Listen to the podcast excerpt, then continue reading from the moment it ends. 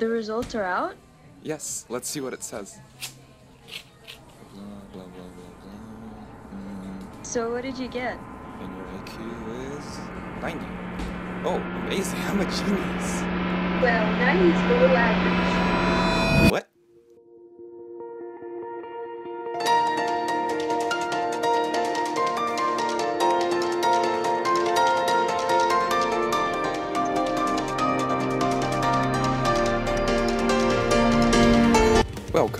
Philosopher's Stone podcast. In this episode, Naomi and I are going to talk about intelligence measurements starting from the 19th century. Enjoy.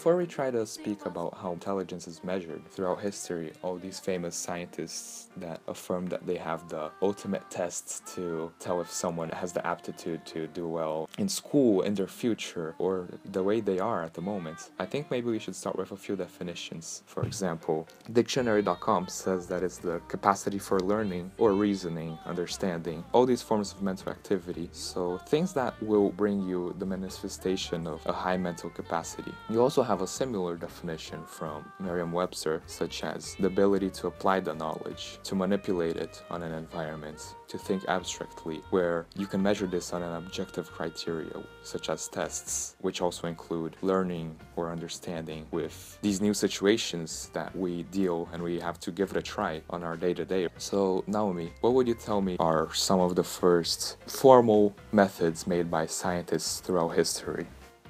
Well, intelligent would be characterized as success, would be a synonym of uh, success.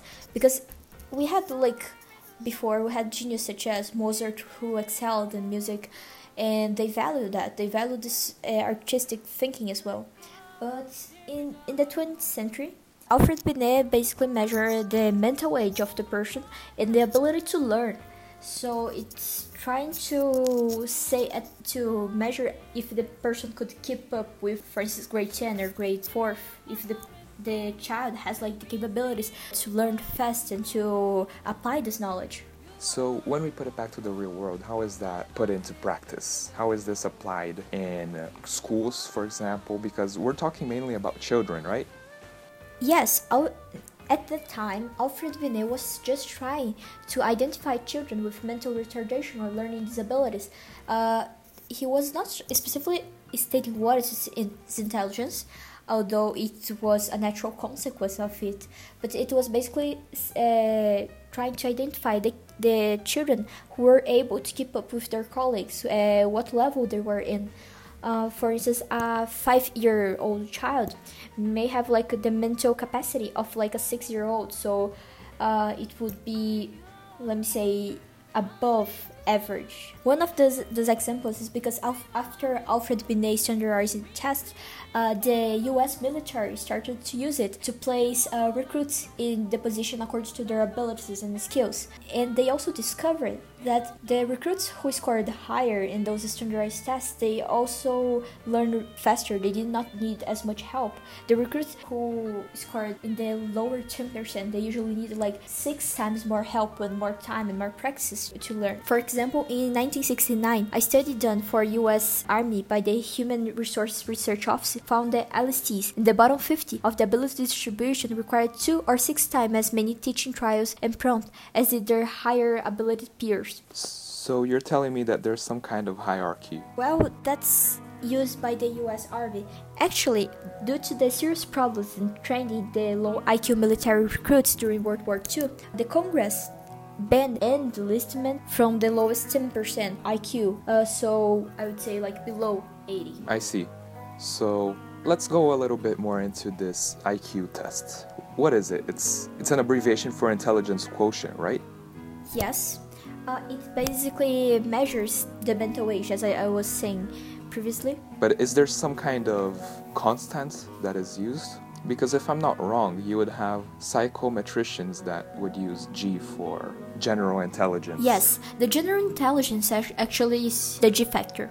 It would measure all those those aspects. It would basically measure all sorts of intelligence because all the um, cognitive abilities tests, such as uh, I- IQ, they measure like different aspects of your intelligence, such as spatial intelligence they would like separate different traits of intelligence which they thought was necessary like by many fields Yeah, but but in the end, they would give only one answer. They wouldn't specify what was coming from where. actually it's possible to separate the answers and the british psychologist Charles Spearman he noticed that when people scored higher at one specific type of intelligence like spatial intelligence for instance. People who scored high higher at one type of intelligence usually score higher at all types of intelligence. So they were like in like above average in general. So he thought that all the types of intelligence were linked.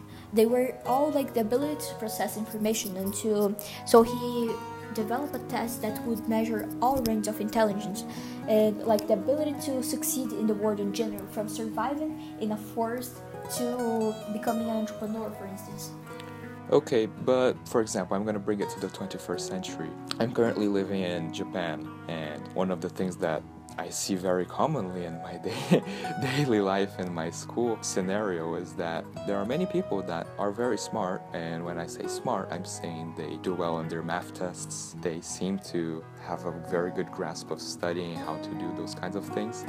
But when you see that a 14, 15 year old nerd studying and in a totally different scenario, interacting with a girl they've never seen before, you think the guy is objectively like some kind of. You, you think you think the guy has never li- lived in society before that. When, when as soon as he meets a girl or someone he has never talked to, and it sounds silly, but in a way, shouldn't this be considered a type of intelligence? Is this a type of intelligence? Uh, taken into consideration from the IQ test? No, the IQ test does not measure your ability to interact with people. Actually, as uh, there is a syndrome which people probably might have seen in Big Bang Theory and other like nerd TV shows. Uh, basically, is a stereotype that it's a syndrome that may help you with like mathematics and the scientific subjects, but may also contribute to the a barrier between you and people. You have like more trouble to recognize their expression, to understand what they're saying, to understand sarcasm, and this is pretty interesting. Now we have like social. So, just a second, what is what is that called then? Asperger's syndrome. There are some people with, for instance, with autism, and there are plenty of artists, like very famous artists, who had mental disease, who had ex- is ex- schizophrenia. And if you analyze MRI scans, you will also see that the part that is related to creativity is also related to those types of mental disease, such as schizophrenia. Who developed the IQ test then? Well, Alfred Binet, what I was saying is he developed the first standardized test. He developed the first, let me say, SAT of the world, you know. But the IQ test took his research, his idea, uh, like of measuring the intelligence level of people, and it basically applied like to adults and other people as well. So, when you say the IQ test, what do you mean? Because IQ test is not a person who was, or people who are behind this. Some kind of governmental agency or researchers. The IQ test it was basically uh, a contribution from different people research. Alfred Binet he developed a test to measure child's intelligence and a standardized test, but a concept. Uh, the IQ, the intelligence quotient, was a, a concept firstly suggested by a German psychologist called William Stern and adopted by Lewis Terman. Uh, and it used the Stanford Binet scale. So it's not exactly Binet. It was not exactly uh, Lewis Terman. It was it was like all of them. You see. So, these psychologists gathered uh, the, the data, the, the, the system from Binet to, to create the IQ test. Yes, it wa the concept was fir- firstly suggested by William Stern, and it was adopted by Lewis Terman and used the Stanford Binet scale. So which so what's the scale? That the intelligence quotient is the the way that you grade people by their intelligence when they take the test, right? The the numbers of the IQ test. What's the scale then? From like 0 to 200. And what does zero mean? What does 200 mean? And what's in the middle? Well, this scale uh, t- take your ability to learn and the average ability to learn. So, just like a percentage, if I am a child, and uh, the example that I used before, if I am a 10 year old child, then I have the mental ability of a 15 year old.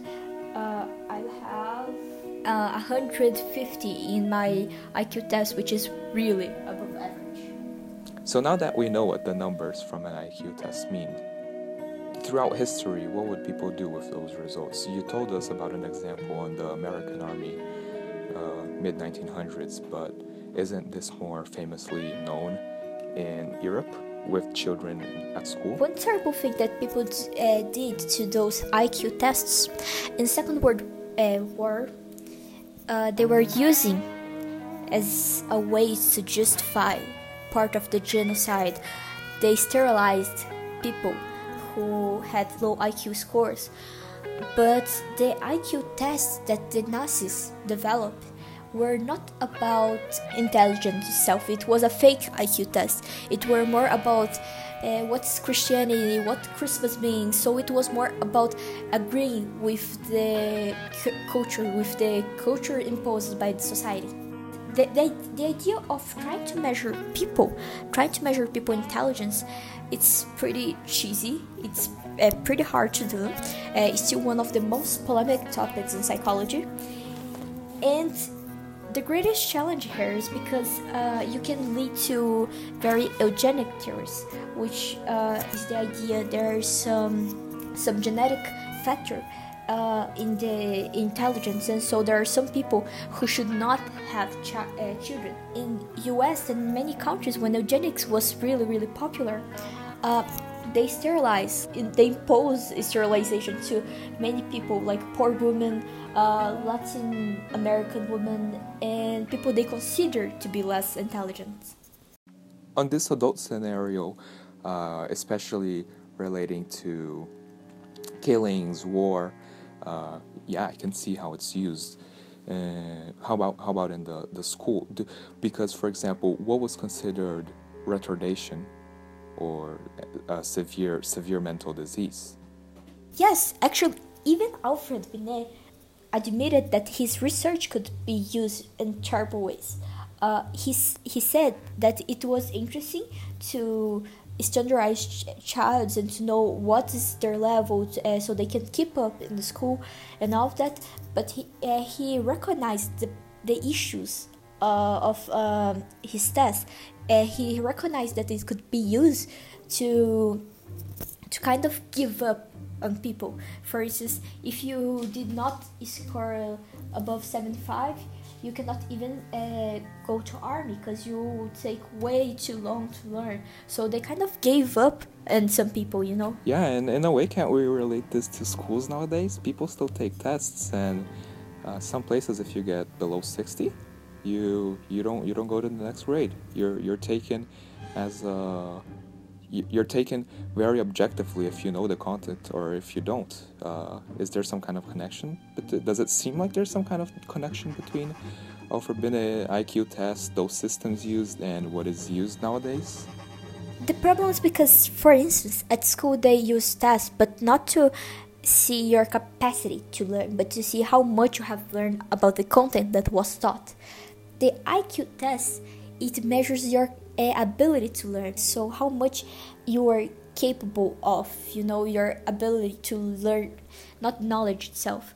I don't see the test at school so problematic in the sense because it measures what you already know if you're actually understanding what's being taught not that your capacity is limited to a certain point. So how would someone measure one's ability to learn?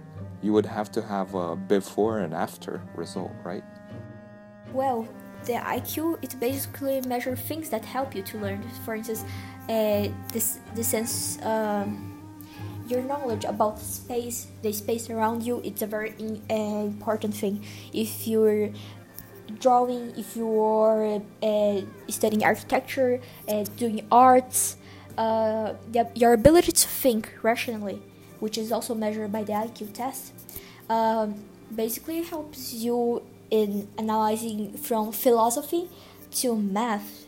So it, it they were trying to see like a pattern, something that was necessary, it, like to learn. But I see school more like a, the test that we receive at school to measure your knowledge, not exactly your ability to learn.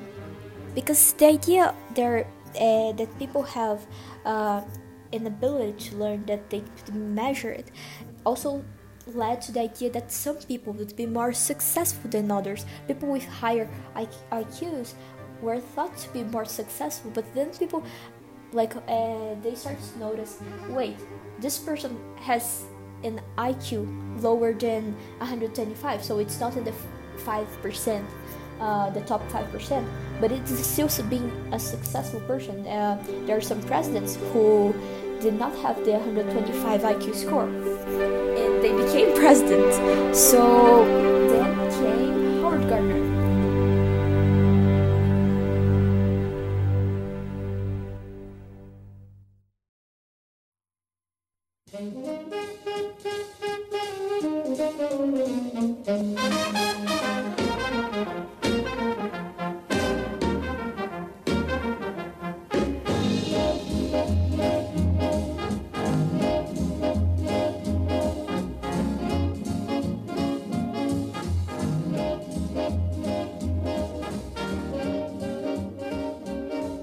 With Howard Gardner, an American Harvard professor, where he got his PhD, later proposed as the theory of multiple intelligences in his book Frames of Mind, the theory of multiple intelligences. This, we're all talking about late 1900s. His book was 1983. So, according to him, he had different views from what was considered to be an outdated system coming from Alfred Binet and his later influenced IQ test.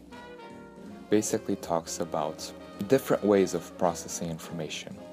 So these intelligences are measured into many numbers. You'll find in some places that people argue that there are seven, other places that there are eight, other places that there are dozens. But the main ones, which I've gathered, are eight. These can be categorized as verbal linguistic, logical mathematical, visual spatial, musical, naturalistic, body kinesthetic, interpersonal intelligence and intrapersonal intelligence. Let's start out from verbal linguistic. This is very straightforward. You can tell that it's the individual's capacity to analyze information, produce work that involves the oral and written language. These go anywhere from speeches, books, emails, and there's the, inter- the whole interpretation system going on.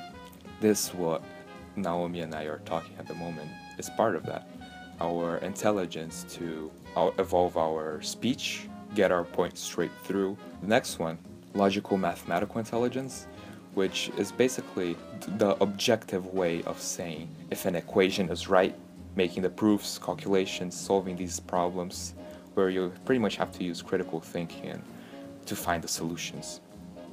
This was the second of his intelligence. The third one, visual spatial, this is where you have to be able to interpret maps, you have to get the graphical information and have a good perception of the environment around you, the interaction. Uh, fourth, musical, where you have to make a meaning of different types of sound, be able to analyze something that is not as simple. People also refer to naturalistic intelligence as the fifth one, where you can distinguish, identify plants, animals, weather, basically biology. So an understanding of the natural world where you can adapt and find find all the formations. The sixth one is kinesthetic, bodily kinesthetic, which where you can use your own body to solve problems, create products, which to be honest is probably by far the most useful one in our daily lives where we have to use the tools, equipments, uh, or have a self physical awareness, something really primitive to build things, to have productivity, and in our in our society to make money, of course. Uh, two last ones are are opposites: inter and intrapersonal intelligences. So, inter being ability to understand other people's moods, their desires, what they think, empathy, and intra meaning inside of you, the ability to recognize the characteristics within yourself, how to control your emotions, your mental awareness, uh, whatever is happening inside your brain and your body. These were the eight kind of intelligences. You can see that Gardner has a much broader view of intelligence rather than the ability to adapt. This is not something that can be measured as an objective number, a single number, because these are separated into their own category. One doesn't affect another. You have the ability to evolve each one of them. Let's say if you're not very good in speech today, you can become good in speech tomorrow while maintaining the same logical and mathematical intelligence. And the only criteria that Gardner would have to say what, what an intelligence is is these can be isolated in your brain. In other words, you can you can dis- disassociate these intelligences one from another. One doesn't necessarily affect another. You can place them in evolutionary history. You can see why they're important to society, ranging from the prim- primitive society to nowadays.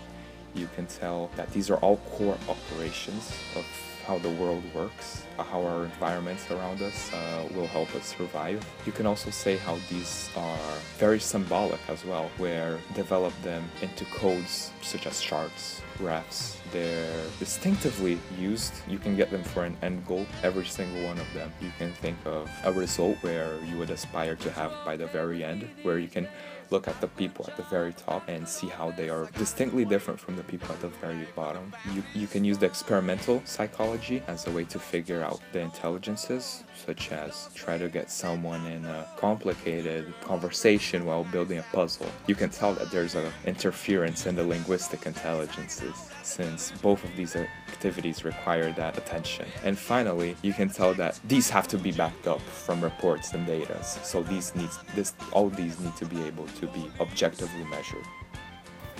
Do you think Korea's school model, academic model, uses Howard Gardner model to to measure intelligence, or do you think we value way too much some types of intelligence rather than others? There's definitely a good point in that question because you can see that by having clubs, by having electives, schools don't force you, at least not in every single subject, when you get up to the to your middle school years or your high school years to be good at every single kind of intelligence. You can tell that you don't have to have musical intelligence to be good at logical and mathematical intelligence. So answering directly your question, in a way, yes, school under, the school system understands that you not everyone is good at math, not everyone is good at English, and people definitely have their own I'll put this in quotation marks which unfortunately the, the listener cannot see me doing the finger quotation mark movements, but I'll put them in quotation marks that they do take it in consideration when they don't force you to be good in some subjects, they understand that you're not necessarily good at all of them. But they also don't when they say that everyone has to take English, that everyone has to take math. And in a way, that is good for our society because, at the very basis, it is important for us to survive how to speak properly, how to do some basic math, to count our money, to subtract, divide, multiply, all these basic operations. It definitely doesn't see the results as talent in a way, as something that will let you go far and beyond from whatever intelligence you like and you desire to be the best with. Because yes, you have clubs that you can develop a specific kind of intelligence, but if you're still forced to take uh, every single, uh, or at least a minimum amount of verbal linguistic intelligence classes or logical mathematical intelligence, then it doesn't. What about university? What about college? Because the top college usually value if you are really good at basically everything. We try to keep our GPAs high. Uh, and to get, have a really high GPA, we have to be excellent in almost everything. The average GPA for MIT, for instance, is 413. And if what about if I want to study physics and I do not score as well in my English test or in my art exam or if I am not as talented in those those subjects. Yeah, I definitely agree with you. In a way, this this conversation is going mainly talking mainly on the subjects of uh, higher education, right?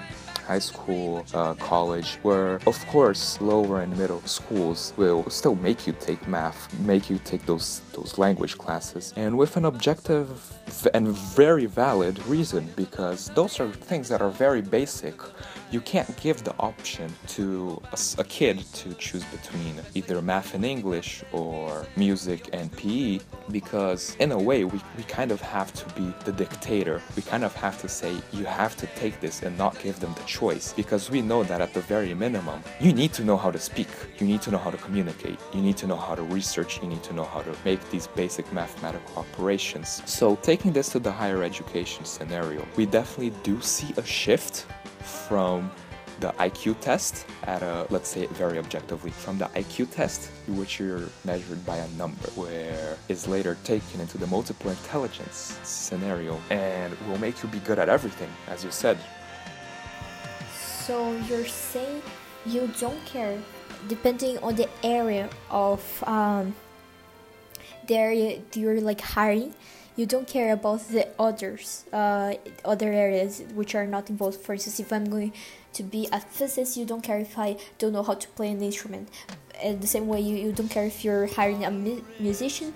Um, if the musician doesn't know how to spell or how to make math calculations. But don't you think that adds up like to the depth of the person, how their their like general knowledge, their cultural knowledge, like how to be a deeper type of person, know a lot about one thing and know a little about many other things. Don't you think that's also a sign of success?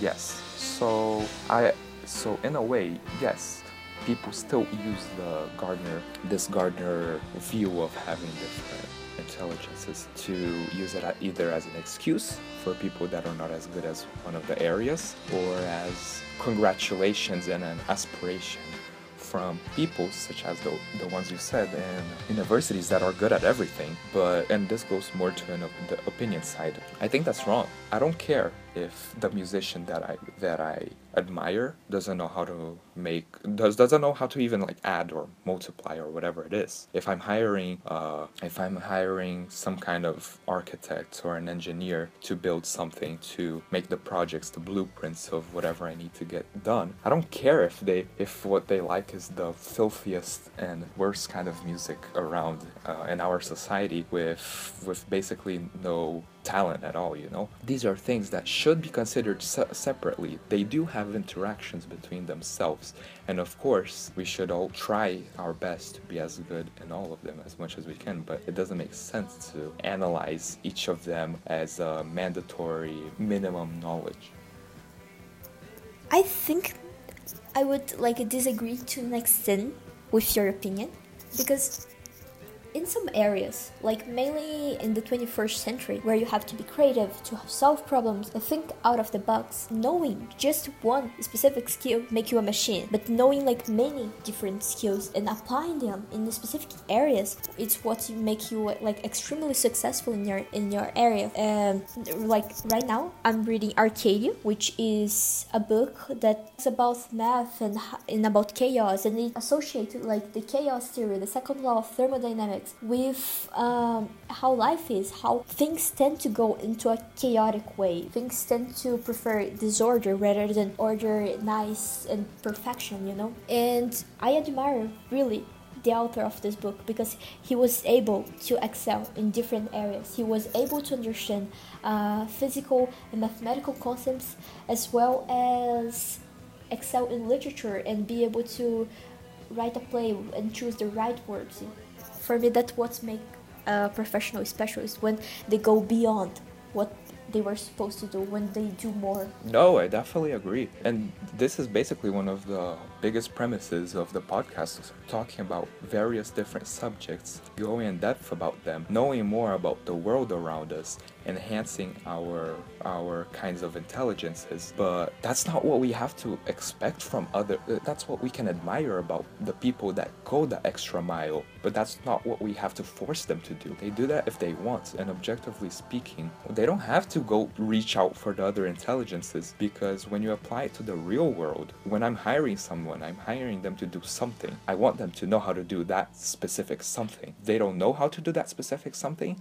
I don't care if they're good at doing anything else in the world because my necessity is what I want to be fulfilled properly. And kind of like as I said before, it is nice to know all these different kinds of intelligence, be good at all of them. That makes you complete. That makes you more malleable, eh, more interested in knowing knowing and uh, about the world and having the critical thinking. But that's not a necessity. It's it's a fact. If you if you know how to do A, B, and C, and the person that's running for the same job as you only knows how to do A and B, you have the better odds you are more likely to get the job because if anything pops up and you have to be able to do C, then you're up for it, even though that's not your, even though that that's the job doesn't ask for you to do that. That's why curriculum exists. That's why job interviews cannot be that objectively measured because some of those skills include Gardner's multiple intelligence. Some of these skills include verbal linguistic. How would you tell that someone has good verbal linguistics if you gave them a paper to solve uh, equations on uh, some kind of test to apply for a job or show that you're competent for engineering, whatever it is.